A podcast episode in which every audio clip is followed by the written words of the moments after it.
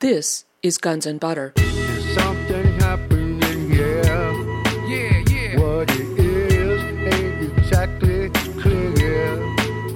There's a man with a gun over there. I'm Bonnie Faulkner.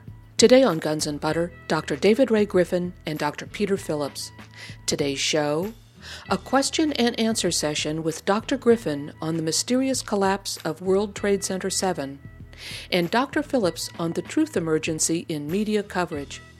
David Ray Griffin is a prolific author, theologian, and lecturer.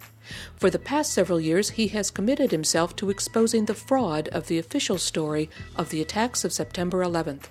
He is author of The New Pearl Harbor, The nine eleven Commission Report, Omissions and Distortions, Christian Faith and the Truth Behind nine eleven, Debunking nine eleven Debunking, An Answer to Popular Mechanics and Other Defenders of the Official Conspiracy Theory, nine eleven Contradictions, The New Pearl Harbor Revisited, Osama bin Laden, Dead or Alive, and his very latest, The Mysterious Collapse of World Trade Center seven, Why the Final Official Report About nine eleven is Unscientific and False. We begin with Doctor Griffin taking questions after his keynote address at the fifth Annual nine eleven Film Festival in Oakland, California on September tenth, two thousand nine. David Ray Griffin. Is it true that the World Trade Center seven inquiry was forced to choose between one, collapse due to fire, two, collapse due to the U S government, thus implicitly excluding three, collapse due to demolition, not necessarily by the U S government? Um, yes, I mean, uh, you know, you can feel a certain uh, uh, sympathy for the people at NIST, insofar as you can feel sympathy for people who are covering up mass murder and treason, uh, to see that these people, to, to keep their jobs, had to do something that they knew was false. Um, here they are, they're scientists, they know that steel frame buildings can't come down uh, at free fall speed, and certainly, you know, you, you've seen the building, uh, it's perfectly solid, uh, stable, and then just comes down symmetrically. That means all eighty-two columns had to be removed simultaneously. And see, that's what uh, Sunder was saying when he was saying it took time because uh, these things didn't happen all at once. It wasn't instantaneous. Things happen sequentially. That's their theory, a theory of progressive collapse. But when you look at the building, you see there's no progression there. It's all simultaneous, um, starting down. And so uh, they know what the situation is, but, as I stressed, they're an agency of the Commerce Department and therefore an agency of the Bush-Cheney administration. They cannot possibly say that explosives brought the building down. Now you might say, well, why not? Couldn't you just say, and I've actually had some people say this to me, say, oh, well, Al-Qaeda got in there and put the explosives in there. Can you imagine a bunch of Arabs getting in there during working hours or during the night and uh, for the hours uh, it would take to plant explosives in the building? No. It had to be an inside job planning the explosives. Um, and, uh, and, of course, most people here know that uh, you can answer the question, how did the government get in there, or how did people working for the government get in there, when you know that um, a guy named Marvin Bush was involved with a security company uh, in charge of security for the World Trade Center. The Bush cousin, Wirt Walker the third, was the C E O of this company, Securacom, when you know that uh, a fellow named uh, Larry Silverstein had uh, either owned or had taken out a lease on all of these buildings. So we know how, how people from the inside could have gotten in, but the idea that Al-Qaeda could have got... So you have to exclude the possibility, if you're going to keep your job at NIST, uh, that, that explosives were used. And so they waited as long as they could. They kept delaying year after year after year until the Bush-Cheney uh, administration was virtually out of office. They probably expected they might get a little more flack for the report because it's so obviously false. But, of course, the press just bowled over and said, yeah, the mystery has been solved. Um, but this fellow who's the uh, kind of whistleblower who used to work for NIST, he says, you know, I've still got some friends there, and they don't like what they're doing, but to keep their jobs, they've got to do it. What was Giuliani's excuse for abandoning his World Trade Center seven bunker in the first place? They apparently left it even before the second plane hit. Um, I don't know that he ever gave uh, a reason for leaving other than just, um, you know, it's very dangerous to here's a plane hit a building right next to it. The whole idea of this bunker was that it was supposed to be a secure place that would stand up no matter what. It was uh, completely uh, airproof, so, you know, no dust could have gotten in there. Uh, it had its air conditioning system. So uh, at least until maybe the electricity went out, they would have had no reason. And yet, as the questioner says, they left before the South Tower had hit, which is the time, evidently, the electricity went out. So, uh, you know, we know these things about Giuliani. He um, admitted uh, on public T V, talking to uh, Peter Jennings, that he knew in advance the Twin Towers were going to come down. Put yourself back in that situation. No steel frame building in our universe had ever come down because of fires or any external cause other than explosives. Why in the world would have anybody thought that the Twin Towers were going to come down? They wouldn't have. And we've got the testimonies of people, the firefighters, and they said, we all knew these buildings couldn't come down, and yet they came down anyway.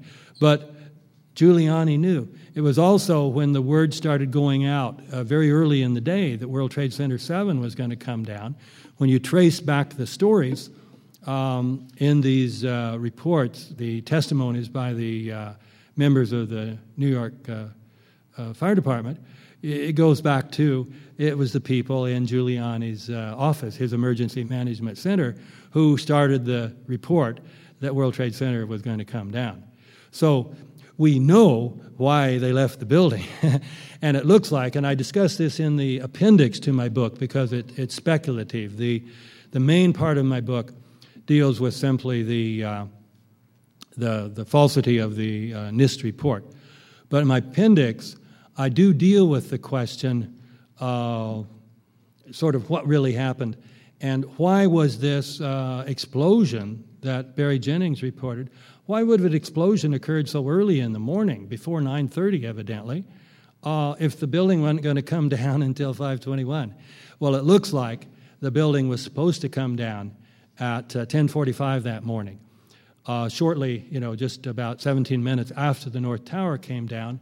At that time, the, the dust in the air was so thick, we would not have had any of these video Uh, we wouldn't have had any photographs or anything of Building seven coming down. It was all obscured. In fact, the camera people hadn't even come back yet. The air was so dense. And so, you know, people would have uh, come back and just said, oh, Building seven came down too. What a mystery. And uh, it would not have become the Achilles heel of the official story because we wouldn't have these videos that show that it was a classic uh, controlled, you know, bottom starting from the bottom, implosion. And uh, so it looks like what they had to do is go back in, send people back in, uh, some people to try to get the system back, and other people to set fires in the building so that the cover story could be, oh, fires brought it down. So one of the things I report in the book is the discrepancy between the official story, which is that all the fires in the building started at ten twenty-eight when the North Tower came down and sent debris over there, some of it flaming uh, debris, uh, steel beams and, and columns. They're flaming that set fires in the World Trade Center seven. Um, so that means all the fires had to start at ten twenty-eight. And uh, they admit there was no evidence of uh, vertical, you know, movement of fire from floor to floor, just horizontally on each floor. And Um, And then they claimed that the fires in the building, and the reporters just reported this with a straight face, uh, the, fi- the fires burned for seven hours. Because that means they started at ten twenty-eight and they went to five twenty-one. Well, when you trace it back, you see there was no fire that burned even four hours. And some of the fires on, uh, like on one of the floors, burned only forty minutes. And um, they had no evidence that, uh, you know, the first fire they said that was visible on a certain floor would have been at two o'clock or three o'clock. And the idea is, you know, there were supposed to be fires in there since ten twenty-eight, but cameras focused on the building, and the fires would have been, of course, right by the windows. Cameras didn't see any of these fires, but yeah, they were burning away for several hours before they came visible. So the whole thing is just so obviously uh, false. And uh, this, this, this hypothesis uh, suggests what the problem is, that people were going in there on different floors at different times and, and starting fires. So uh, it's all very fascinating. Um, it's speculation, but it is speculation that uh, takes account of all the facts. One of those facts being that a reporter, a British reporter, went running down the street at ten forty-five saying a fifty-story building has just come down. And uh, it may be that there was another big explosion at that time, because um, another thing that hadn't been reported was that there was an enormous gash in the south side of the building, and they made sure that all the cameras uh, kept, uh, kept away from that. Um, but... Uh, Uh, Silverstein, uh, not being the uh, you know brightest bulb on the string, uh, he revealed that. He mentioned that enormous gash in the building, just as uh, he mentioned, you know, after uh, he had said, well, we decided to pull it, and then his people had come out and tried to cover and said, well, when he said pull it, he just meant pull the contingency of firefighters, pull the contingent of firefighters out of the building. And then when he, Silverstein is talking to, uh, uh, responding to some We Are Change people, uh, he says that uh, when he and the fire commandant made this decision uh, to pull the building, it was, uh, I think he said, uh, two thirty in the afternoon. Well, everybody knows all the firefighters were pulled out by one o'clock. Silverstein undermined the story that his own people had put out to uh, save him from his pull-it uh, statement. So these were not geniuses. They made so many mistakes. Now, and I've said this many times, you know, people have said, oh, you think the Bush administration did this. They were so incompetent, they couldn't pull off something like this. Absolutely right. They were so incompetent, they couldn't have pulled off something that wouldn't have been discovered within a day or two if the mainstream press had been doing one-tenth of a decent job uh, reporting the facts. Why was the World Trade Center seven collapse necessary, given subsequent need for desperate lies to explain away explosives?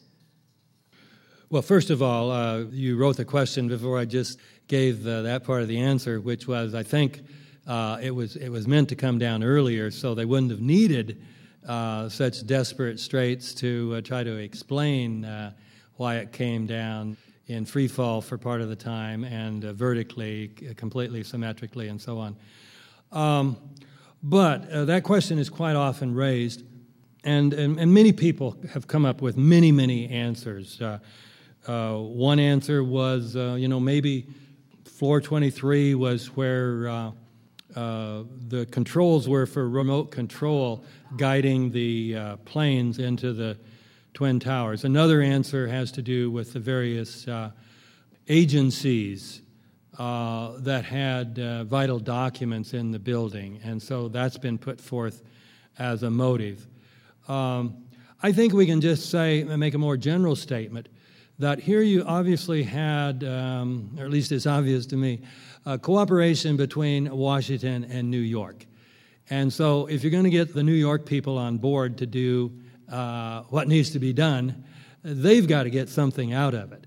So you can't explain everything by, you know, the, the New Pearl Harbor, the need for a catastrophic and catalyzing event so that we can attack uh, Iraq and Afghanistan and enormously raise the military budget. Those were Washington concerns. Those were neocon concerns.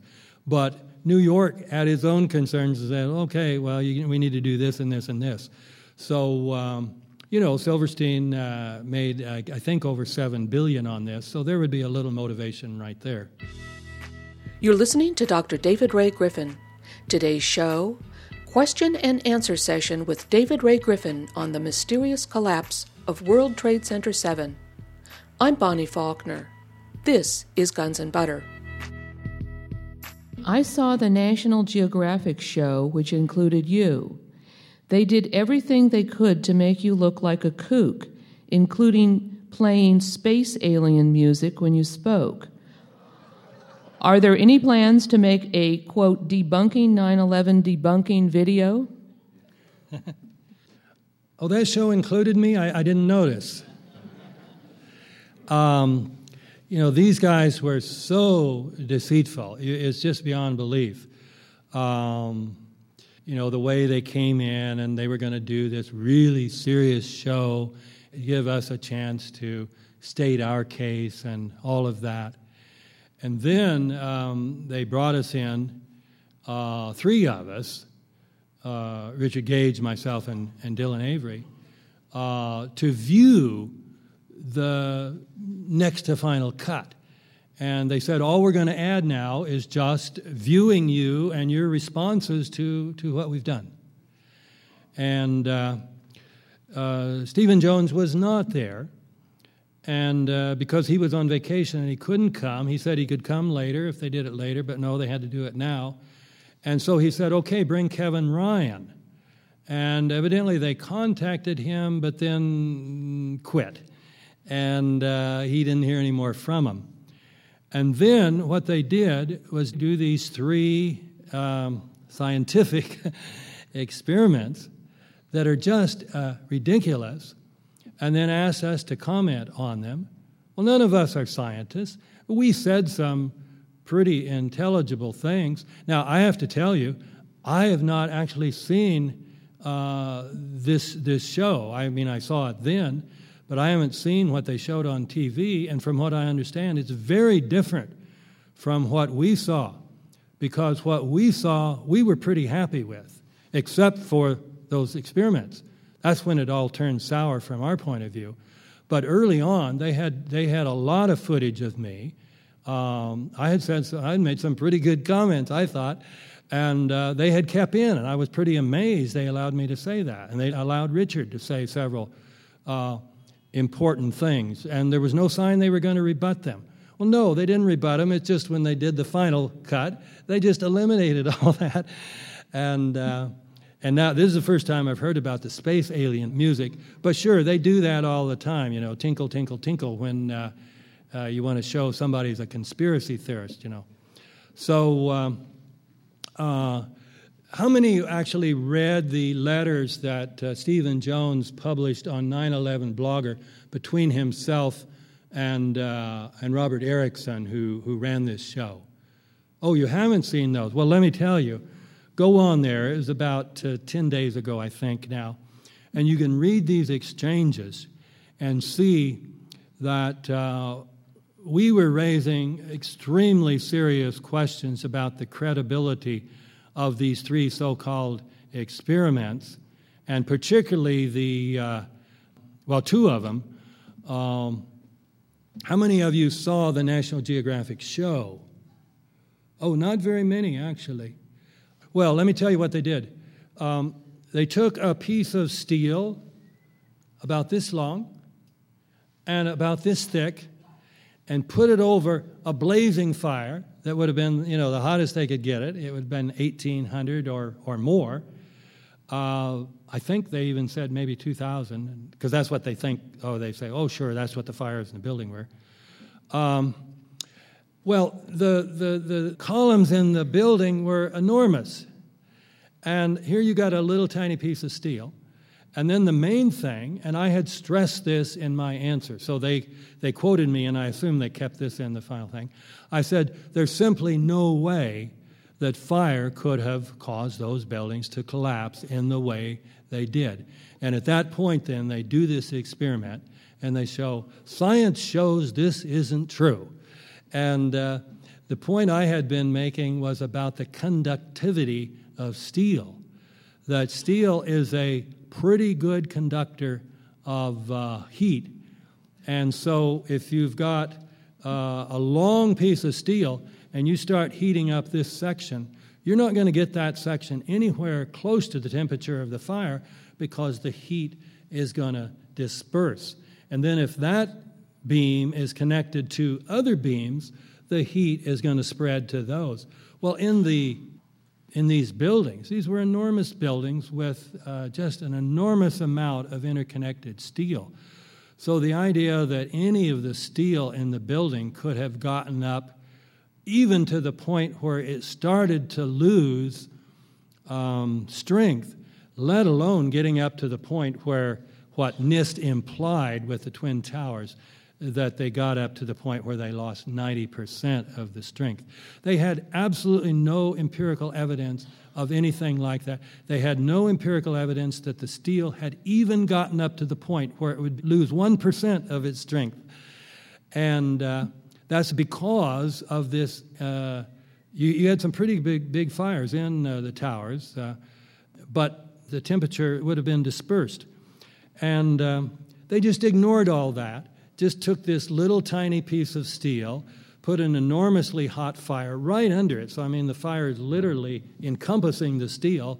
And what any of us would have predicted, of course, pretty soon it gets so hot that it sags. Um, and they used that then to prove, yeah, fire could have brought the building down symmetrically at free fall. You know, that was... I mean, it is. Uh, I mean, junk science. Uh, this this is not even junk science. Uh, that that would be uh, an honorific term for this. And then the the other one um, that that we spent even more time on was the the one about uh, the nanothermite. And uh, so Stephen says he had explained to Robert, the, interviewed him, over and over and in great detail the difference between ordinary thermite and uh, nanothermite, incendiary, high explosive.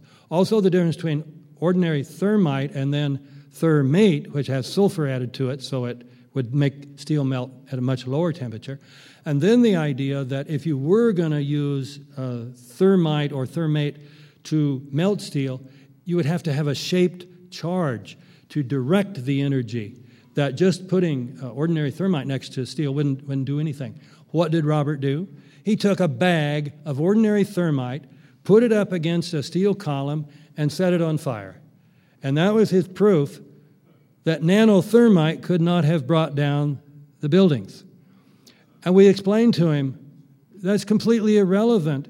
You've got to talk about nanothermite. And he says, well, I can't get nanothermite. Only the military has that, you know. And... and uh, He didn't actually say that, but he, he knew it.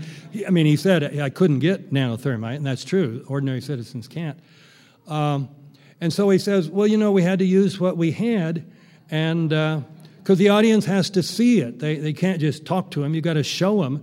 And so we had to show him. And so so I'd, give, I'd written a little uh, thing to him, and I said, okay, let's say you come here from uh, another country and you've never seen baseball, and you see this enormous baseball park, and you hear about this guy named Barry Bonds who hits the ball clear out of the park, and you say, that's impossible. And these fans say, oh, no, it happens. And you say, these fans, uh, let's call them fanatics. And we were making fun of his truthers. Um, these fanatics think you can do this, and so I'm going to show they couldn't. So... Um, I'm going to do the demonstration myself. Now, um, you know, I'm I'm not uh, Barry Bonds. I'm not very muscular, and you know, I haven't been taking my uh, steroids. But uh, you know, I can swing a bat. But we didn't have a, a real baseball bat available, so um, I used a wiffle bat, and we didn't have a real baseball, so I used a wiffle ball, and um, there I proved Barry Bonds could absolutely not hit a baseball out of the park. That was essentially what they did in that show.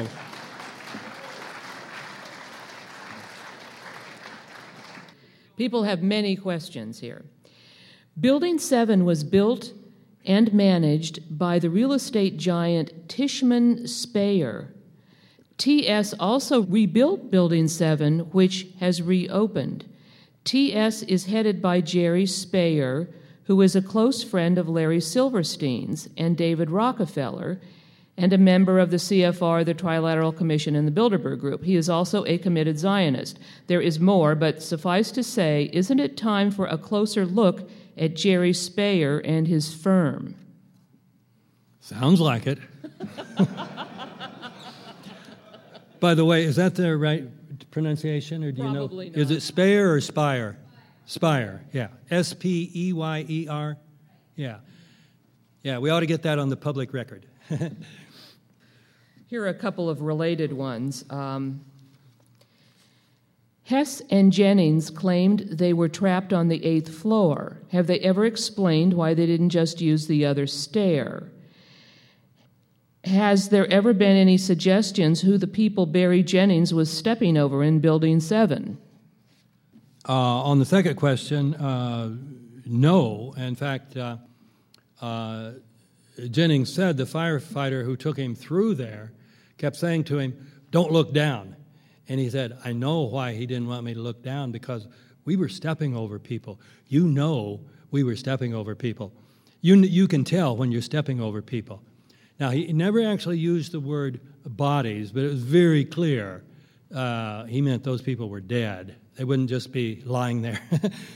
um, but the B B C tried to make a big deal of this and use it to discredit Loose Change uh, because they got Barry some reason to say uh, that he was unhappy with the Loose Change people because they, they, uh, they distorted what he said. He said... They said, "I saw dead bodies." I never said I saw dead bodies. And uh, NIST used that to uh, say um, that uh, they were using it to prove their point. Nobody was killed in Building seven. And so, and then he said, you know, Loose Change claimed otherwise, but Barry Jennings disagrees with them. So they were just quibbling about the word, "Did he see them?" And, uh, you know, and they showed Dylan. I don't know if you know the story on this, I don't, and Dylan didn't tell it last night, that he had uh, filmed this to put in Loose Change Final Cut, and then Barry begged him, "Don't put it in, I'll lose my job." He was already getting some threats about his job uh, because a word had leaked out that he had done this interview, and, and then it got on the internet. And uh, so... Uh, Uh, Dylan said that uh, the only reason he ever gave was that he feared to lose his job. But the B B C got him to say, well, he he took it off because uh, he didn't like what they did. And uh, so it was this claim that they distorted this. And it was just the quibble about the words. Did he see them, or did he just say, "I was stepping over bodies, and you can tell"? And so... when they accused Dylan of this in the B B C show, he played the little tape and showed Barry saying, uh, "We were stepping over bodies, uh, over people. You can tell when you're walking over people." And Dylan rightly said, "We did not uh, distort. It was the B B C that distorted." You're listening to Doctor David Ray Griffin.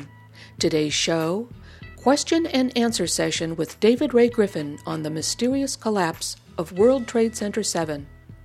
I'm Bonnie Faulkner. This is Guns and Butter. Now, I got carried away there, and did I forget the uh, main question? Hess and Jennings claimed they were trapped on the eighth floor. Have they ever explained why they didn't just use the other stair? Uh, oh, yeah. Uh, Barry did speak about that. He said uh, he went over to the other side of the building, and uh, he said it was totally destroyed. And uh, that would fit, if, if, if it was that explosion that caused the big gash, that would fit there. And then something I didn't put in the book, and I just realized uh, last night I should have, uh, this, this guy that was, I think, one of the firefighters who helped him out of there, he himself said, you know, "We came to the north side, and the north side of the building was was destroyed." Well, the north side was completely the opposite side of the building from the, the, the Twin Towers. So debris from them could not have destroyed that part of the building. So there was an enormous amount of destruction in World Trade Center seven that went on that uh, morning. And so it may be that when they went over there, that they couldn't get down the other stairs. And I don't know the the uh, the layout of the building enough to know uh, whether it connected in a way that you could get from one stairway to the other. I, I just don't know. But maybe the the explosions had uh, had blocked the way. But it was clear from what they said that um, from their point of view, there was no way out other than waiting for help. There is video footage of Mayor Giuliani on the street in a chaotic scene on nine eleven. Where did he come from, where was he going, and how might this fit into the story of World Trade Center seven? Um, well, what he said was uh, this would have been when he was at the uh, uh, building um, just down the street from World Trade Center seven uh, at the Barclay. What's the full name of it? I've forgotten now, but it's the something Barclay. In any case, and this is where he revealed that he, he knew about the Twin Towers coming down. He said, we were in there, and uh, we got word that uh, the Twin Towers were going to come down, and they did come down before we could uh, we could get out of there. Uh, yeah, it's it's number seventy-five Barclay. Thank you. You know, I've written this a dozen times, and I'm just drawing a blank uh right now. But um, that seemed to be uh, that, that chaotic scene uh, right after he and his people had gotten out of, of that building. Do you know of any thermitic materials, chemical compounds, et cetera, discovered at the World Trade Center or the Pentagon explosion sites that have been traced to a particular manufacturer? No, uh, you know, what, what they have there are these uh, uh, little red chips. Some of you saw them in the in the film last night. And uh, there would be nothing on there, you know, uh, made by Lawrence Livermore. These are tiny little uh, pieces. And we don't have enough uh, knowledge about nanothermite to know about maybe different species that would be recognizable coming from uh, different places. So this is something that's so shrouded in mystery. I mean, it's really, really kept uh, secret. As I say, NIST seemed to be trying to pretend like they had never even uh, heard about it. So uh, I doubt if there would be any way to uh, do anything with that. But but again, you would have to you would have to ask. Uh, Uh, one of the scientists that. This is a question about the dust. The girders were melted down, but is there a landfill with the tons of dust? I believe the S E M, E D X, and D S C research by Jones, but it would be great to show every pound has the nanothermite. Is the dust available? I think if you sent a FOIA request for it, it would be declined. So, um, no, I have no idea if uh, if they took off uh, truckloads of this and, and kept it somewhere. Uh, I rather doubt it because it would be very incriminating, just as they got rid of the steel, most of it. Uh, and certainly they got rid of most of it that was incriminating, but they, they did leave a few pieces that were pretty incriminating. Um You know, and it wasn't only the W P I professors who uh, found it. This Berkeley professor uh, found a piece, too, that had been uh, melted. So they did slip up a little bit. But for the most part, they got rid of, I'm sure, almost all of the steel that had obvious signs on it that it had been subjected to explosives. And so they would have known that the dust was Uh, Uh, full of this stuff. I don't know that they would have known that there had been literally unreacted uh, nanothermite in it, but they would have known that all this other residue was there, um, you know, and the melted iron and uh, other things. So um, they probably destroyed uh, uh, all of that, except uh, that a few people like uh, Janet and a few other people had the sense to Uh, save some, and then we're ready to uh, send it off to some scientists when the time came. So um, this is going to make a great movie someday. I just don't know. I, I can't speak to it. Please comment on the Van Jones situation. One of the things that got him in the most trouble was his signature on a nine eleven truth petition. Also, he said he didn't read the petition. He said it didn't reflect his views now or ever. Uh, well, I have no idea about that. Uh, I did allude to him in my uh, talk, saying that uh, you know the press goes along with the idea of the the, the right wing that uh, anyone who questions the official story about nine eleven is not fit for public service. Now, they had some other objections to him, too. Uh, this was one of two or three major issues they had to raise about him, but it certainly was an important one. So that's the problem that we face in the country, and it is the fault of the mainstream press, or one might say the people who control the mainstream press, that they won't report these things. Like, you know, my one book called nine eleven Contradictions, which in many ways is my favorite of my books, um, I've got twenty-five stories in there of internal contradictions within the official story. There's no theory in the book, so it's not conspiracy theory. It's just saying, well, Cheney says he didn't get down to the bunker until after the Pentagon had been struck, and the nine eleven Commission says, yes, that's right, Mister Cheney, you didn't get down there till almost ten o'clock, nine fifty-eight, even though uh, Norman Mineta and Richard Clark and Condoleezza Rice and Cheney's photographer all said he had gotten down there much earlier. Norman Mineta says, when I got down there at nine twenty, uh, Cheney was already there and involved in an ongoing uh, conversation that, uh, you know, sort of sounded like confirming a stand-down. He didn't say that, but that's what it sounds like to the rest of us. And so uh, there you've got an enormous contradiction. You know, you would think the press would report that. That's just a very interesting story. Or now, and I don't know how many of you know this, uh, about uh, the Barbara Olson calls. Um, you know, the, the calls that Ted Olson uh, said, he got two calls from Barbara that morning from Flight seventy-seven. And she was on there, and hijackers had taken over the planes with knives and box cutters. And of all the alleged phone calls from the planes, that was the only one that mentioned box cutters. So you get an idea how important that story is. Everybody in the world knows the hijackers had box cutters. But uh, they ran into a little problem.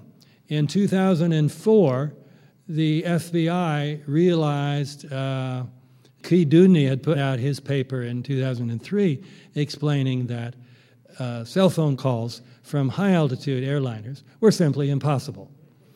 And uh, the F B I could see, yeah, that's probably right. And uh, so they changed the story. They went back in two thousand four and revised all those stories about cell phone calls so that the only two cell phone calls now from all four flights, according to the F B I, are the two that were made when uh, Flight ninety-three was down to five thousand feet. That's still pretty high, but you could say, well, maybe they got lucky. Um, So even Dina Burnett's call from Tom, uh, three or four calls, she says, I looked at the caller I D. I recognized his uh, Tom's cell phone number, so I know he was using his cell phone. Now the F B I says he used a seatback phone. Uh, and they changed this, the amazing story about uh, Amy Sweeney on Flight eleven. She made this uh, twelve-minute cell phone call, which is, of course, just ridiculous. And um, they made up a cockamamie story in two thousand four, uh, that uh, explained that, well, she really had uh, borrowed a, uh, you know, a card from a fellow flight attendant and had made a feedback call. And uh, even though there's an affidavit, F B I affidavit, saying, from nine eleven itself, saying she had used a cell phone. So they, they, they really uh, went back and changed all those things. Well, what were they going to do with Barbara Olson? So they say, okay, uh, Ted didn't know. He said, I don't know. She was using a cell phone, uh, seatback phone. I don't know. Uh, but one or the other, because she called me twice, talked to me for a minute each time. And um, but now the F B I realizes, hmm, couldn't have happened. Uh, but then it's revealed in two thousand six by people in the nine eleven truth movement that Boeing seven fifty-sevens made for American did not have seatback phones, didn't have onboard phones of any sort. So she couldn't have called using a cell phone. She couldn't have called using an onboard phone. So what does the F B I say now in its report? Now, this didn't get public until two thousand six, and I think they didn't change the Olson story. No, that's right. I know they didn't change the Olson story until later, um, probably two thousand six, just maybe before they turned this in, when they had to give evidence to the Moussaoui trial. And uh, here's what it says. Flight seventy-seven, they do mention Barbara Olson, but they say that she attempted one call, but it was unconnected and therefore lasted zero seconds. Now, wouldn't you think this call, which was of all the phone calls reported from the planes, was the most important one, made the biggest impact on America? Those evil Muslims killed sweet Barbara Olson. And that really got people ready for the war on terror and ready to go out and kill Muslims. And a lot of people, you know, volunteered to go in the service because they wanted to go get even. You would think that phone call, which charged up the country so much, now that the F B I, which is part of the Department of Justice, now says that the story told by Ted Olson, who was the Solicitor General for the Department of Justice, those calls never happened, that what he said isn't true. Wouldn't you think that the press would report that? They will not even report that, although it's just a fact that this is what the F B I now says. So that's our problem. This is going to be our last question.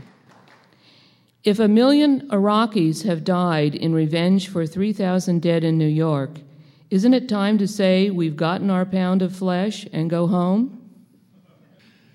Yeah, and then some. Uh, but also in Afghanistan, uh, we've killed, or let's put it this way, the invasion by America and its allies, uh, you know, both of them, uh, have killed far more than a million people.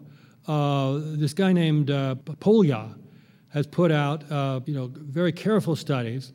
You know, there are approximations, but he thinks it's more like, more like four million, or maybe more by now, because this was a couple years ago.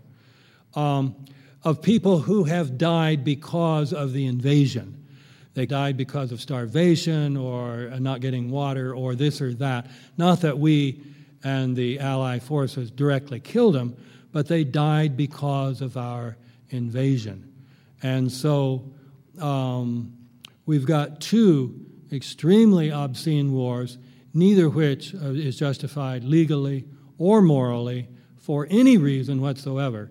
So yes, absolutely, and that's why I keep working um, so hard to try to let uh, as many people in America and around the world, and particularly in the countries that are sending uh, NATO troops, to know that the whole thing is based on a lie from the very first day.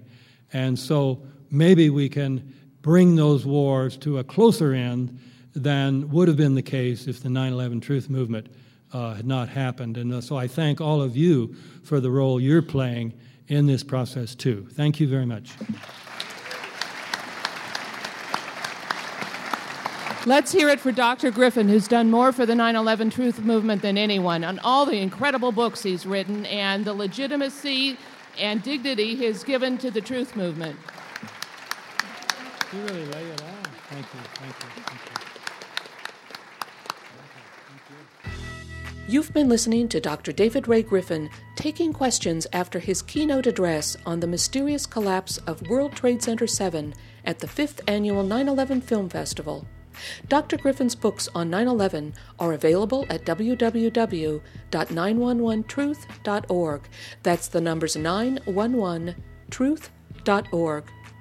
We continue with Doctor Peter Phillips, Director of Project Censored and Professor of Sociology at Sonoma State University, speaking on a truth emergency in media coverage. I'm Bonnie Faulkner. This is Guns and Butter. Doctor Peter Phillips. nine eleven has become an American enigma. For many, nine eleven remains a puzzling, inexplicable phenomenon that decries understanding in its complexities and its misinformation. Most people doubt the truth of the nine eleven Commission's report, but many are unable to accept that people inside the government could be so evil as to allow the deaths of three thousand Americans. In a study published in the Journal of Sociological Inquiry, sociologists from four major research institutions focused on one of the curious aspects of the two thousand four presidential election: the strength and resilience of the belief among many Americans that Saddam Hussein was linked to the terrorist attacks of nine eleven. The study calls such unsubstantiated beliefs a serious challenge to democracy and how we practice it in America, and considers why so many people linked Saddam Hussein to nine eleven. Co-author Stephen Hoffman from University of Buffalo said, "Our data shows substantial support for cognitive theory known as motivated reasoning, which suggests that rather than search rationally for information that either confirms or disconfirms a particular belief, people actually seek out information that confirms what they already believe. In fact, the study reports that for the most part, people completely ignore contrary information." Many of you have had that experience trying to explain to somebody some aspect of nine eleven. The argument here is that people get deeply attached to their beliefs. Over the course of the two thousand four presidential campaign, several polls showed the majority of respondents believed that Saddam Hussein was either partially or largely responsible for the nine eleven attacks, a percent that declined very slowly, dipping below fifty percent early in two thousand three. The research concludes that people deeply hold on to their beliefs, and they form emotional attachments that get wrapped up in their personal identity, their sense of morality, irrespective of the facts of the matter. So given that many people in the U S believe that we are the world's best democracy and tend to seek self-serving justifications for wars and actions by our government that might challenge this idea, at present it is cognitively unlikely for many to consider that nine eleven was an inside job or that our government allowed nine eleven to happen. People can and do change their minds, and this often will only happen when repeated, continuing factual information becomes available from multiple sources. But Glenn Beck said on national television that nine eleven truthers were happy about the killings at the Holocaust Museum and labeled us hate mongers. Beck's statement, while completely without factual merit, reinforces an emotional misinformation held by many people. These lies make it even more difficult for truth-tellers to effectively change minds. So what are the strategies that we need to build to convince people the validity of our factual research on nine eleven.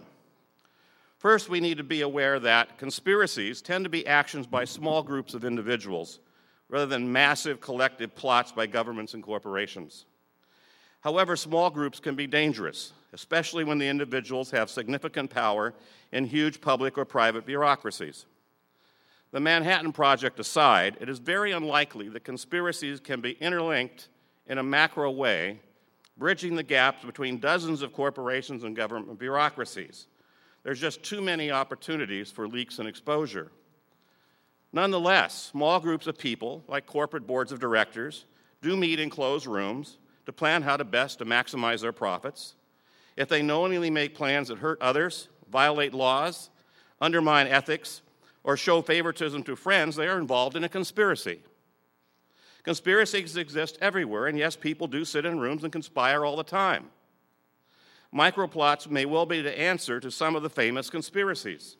However, without accurate, thorough investigations, we can only stew on our own distrust. Critical thinking, accurate, transparent, investigative research are needed to counter the emotional fraud and propaganda of speculative ideas, fear-mongering, and groupthink. Secondly, we need to understand that nine eleven truth critics do not operate in a rational manner. The first thing that critics of investigations on nine eleven do is link all the questions, including some of the most harebrained ideas, together into a crazy hodgepodge of irrationalities that undermine legitimate investigations. There's often a series of logical fallacies used by critics of controversial issues, including personal ad hominem attacks, red herring, straw person distractions, and false dilemmas. because many people are taken in or confused by these irrationalities, most journalists are fearful of being labeled conspiracy theorists. To protect their careers, especially those in corporate media, will steer their inquiries to safer stories. For example, in two thousand seven, Project Censored covered research on the events of nine eleven studied by Brigham Young University professor Stephen E. Jones. Jones concluded that the official explanation for the collapse of the World Trade Center building was implausible according to the laws of physics. Jones called for an independent international scientific investigation guided not by politicized notions and constraints, but rather by observation and calculations. David Ray Griffin has just completed a new book on this subject. To study his theory, Jones and eight other scientists conducted chemical research on the dust from the World Trade Centers, and their results were published in a scientific peer-reviewed journal, the Open Chemical Physics Journal, Volume two in two thousand nine. The research, entitled Active Thermite Material Discovered in Dust from World Trade Center, in the abstract, the authors write, "We have discovered distinctive red chips in all the samples. The red portion of these chips is found to be unreacted thermitic material and highly energetic. Thermite is a pyrotechnic composition of metal powders which produces a thermite reaction and used in controlled demolitions of buildings." They don't say how it got there, and we don't know, but they say that scientifically the proof is that it is in the dust. Additionally, Richard Gage, founder of Architects and Engineers for nine eleven Truth, has to date amassed nearly seven hundred professionals in the field of architecture, engineering, and physics who have signed a petition calling for new investigations in the events of nine eleven. Jones and Gage's empirical research, suggesting the possibility of controlled demolition, has moved many thousands of, of us to question other events around nine eleven.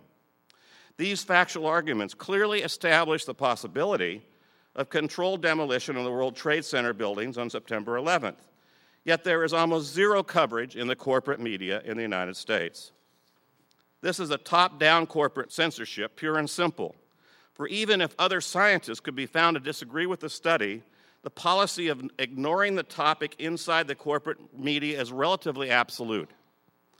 It seems unlikely that corporate journalists are unaware of the research, as it is listed in hundreds of websites worldwide. Perhaps the mainstream science journalists leave their critical thinking skills at home or give the scientific method the day off. Or perhaps the real conspiracy exists within the boardrooms of corporate mainstream media. The corporate media in the United States ignores many valid news stories based on university research. As certain topics are simply forbidden inside the corporate media structure. To openly cover these news stories would stir up questions regarding inconvenient truths that many in the U S power structure want to avoid. For example, current research indicates the public schools in the United States are more segregated today than they were four decades ago. According to a new civil rights report published at U C L A, public schools in the U S are forty-four percent non-white, and the minorities are emerging as the majority of public schools in the U S Latinos and blacks, the two largest minority groups, attend schools more segregated today than their grandparents and their parents forty years ago. Millions of non-white students are locked into dropout factories, high schools, where high percentages do not graduate. The most serious segregation in public schools is in the western United States, including California, not in the South, as many people believe. Most non-white schools are segregated by poverty as well as race. Schools in low-income communities remain highly unequal in terms of funding, qualified teachers, and curriculum. Other taboo stories include the civilian death rates in Iraq. Researchers from Johns Hopkins University and a professional survey company in Great Britain, Opinion Research Business, report the United States is directly responsible for the deaths of over one million Iraqi civilians. In January of two thousand eight, O R B reported that survey work confirms our estimate that over one million Iraqi citizens have died as a result of the conflict, which started in two thousand three. The estimated number of deaths at that time in August of two thousand seven was one million thirty-three thousand. We're now likely over one point two million. And the Johns Hopkins study from two thousand six says that at least a third of these were caused by U S aerial bombing, and over half of all deaths were directly attributed to U S forces. That is not in the news. So each of these stories Our nine eleven research, the civil rights story, civilian deaths in Iraq, are all based on scholarly work, on research. These stories represent the failure of the corporate America to keep the American people democratically informed on important issues. This lack of coverage of critical and potentially political news stories is what many thousands of people in the U S now are calling a truth emergency. Truth emergency is predicated on the inability of many to distinguish between what is real and what is not. Corporate media, Fox in particular, offers news that creates a hyper-reality of real-world problems. Consumers of corporate television, especially those whose understandings are framed primarily from that medium alone, are embedded in a state of excited delirium of knowinglessness. If we place our nine eleven truth research in a broader frame of this truth emergency, we think we stand a better chance of reaching people in a more holistic way. nine eleven research is anti-war and part of the peace movement. nine eleven research is pro-media freedom, supporting full government transparency, and as such, we are part of the media reform movement. nine eleven research supports equality and civil rights. nine eleven research is very closely akin to election reform.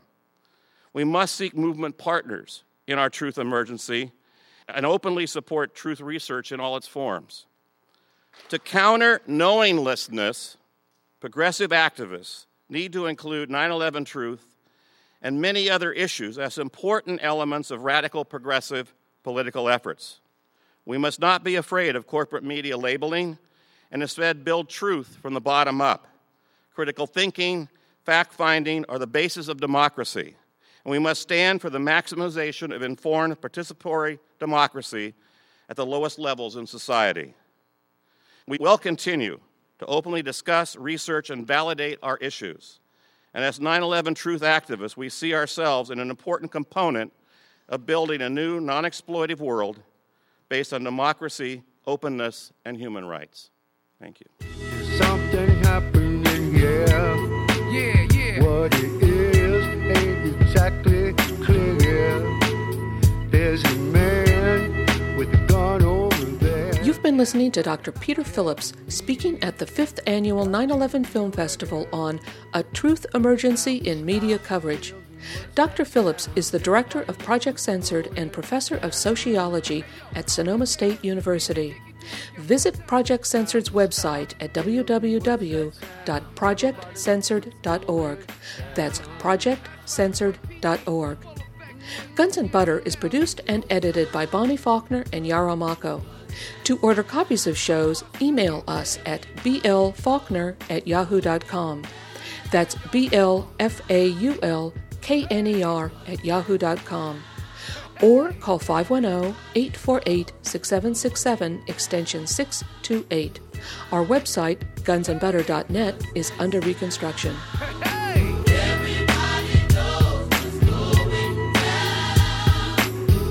yo, these are some serious times that we live in, G. And our new world order is about to begin. You know what I'm saying? Now the question is, are you ready for the real revolution, which is the evolution of the mind? If you seek, then you shall find that we all come from the divine. You dig what I'm saying? Now if you take heed to the words of wisdom that are written on the walls of life, then universally we will stand, and divided we will fall, because love conquers all. You understand what I'm saying? This is a call for all you sleeping souls. Wake up and take control of your own cipher. And be on the lookout for the spirit sniper trying to steal your light. You know what I'm saying? Look what this side yourself for peace.